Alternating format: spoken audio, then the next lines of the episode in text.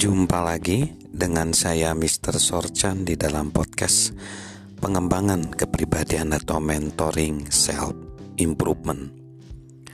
Untuk meningkatkan disiplin diri yang pertama, ketahuilah hal-hal yang penting. Apakah kita tahu hal yang penting bagi kita? Bila kita belum memikirkan dan menuliskannya, kemungkinan besar itulah penyebab kita kurang berdisiplin.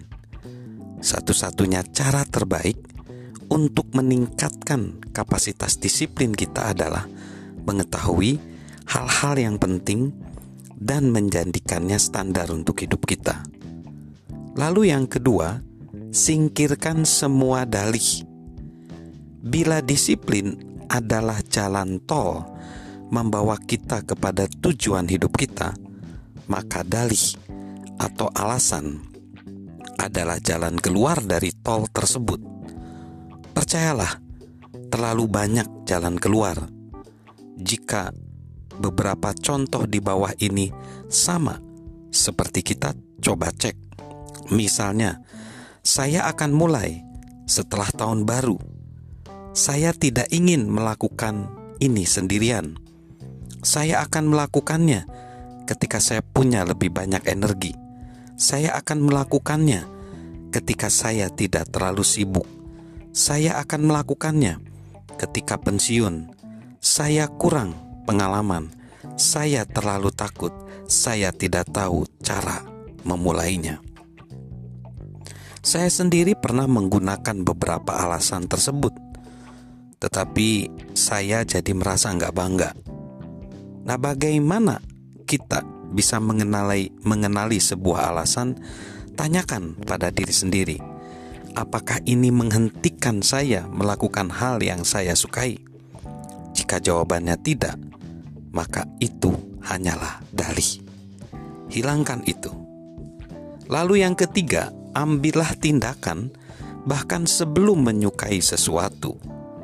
Mungkin kita sering mendengar bahwa kita perlu melakukan hal yang kita inginkan atau hal yang kita sukai.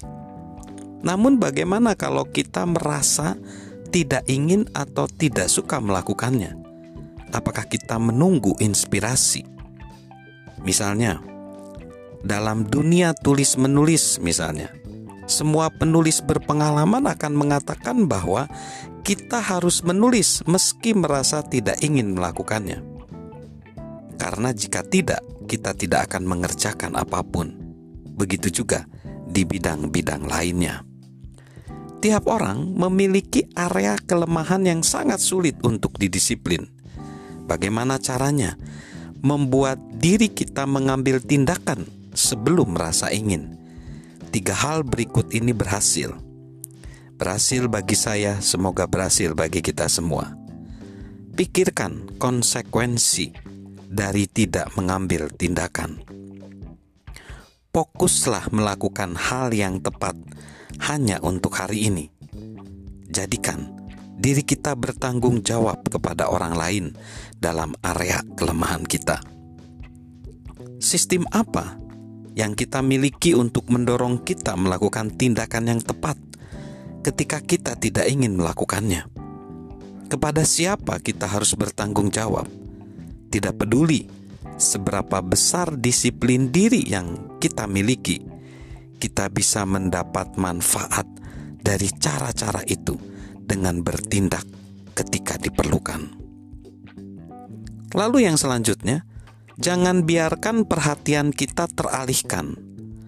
Brian Tracy mengamati orang-orang sukses adalah mereka yang hampir setiap saat berupaya menyelesaikan tugas-tugas bernilai tinggi. Orang-orang gagal adalah mereka yang menyanyiakan waktu dengan membuang menit-menit dan jam-jam setiap hari untuk kegiatan bernilai rendah. Ia menyebutnya prinsip crowding out yang dijelaskan seperti ini.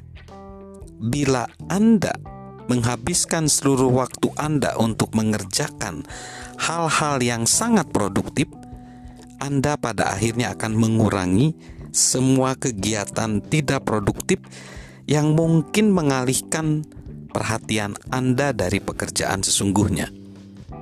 Di sisi lain, bila Anda menghabiskan waktu untuk kegiatan bernilai rendah, kegiatan itu akan memenuhi waktu yang Anda perlukan untuk menyelesaikan tugas-tugas yang bermakna dalam hidup Anda.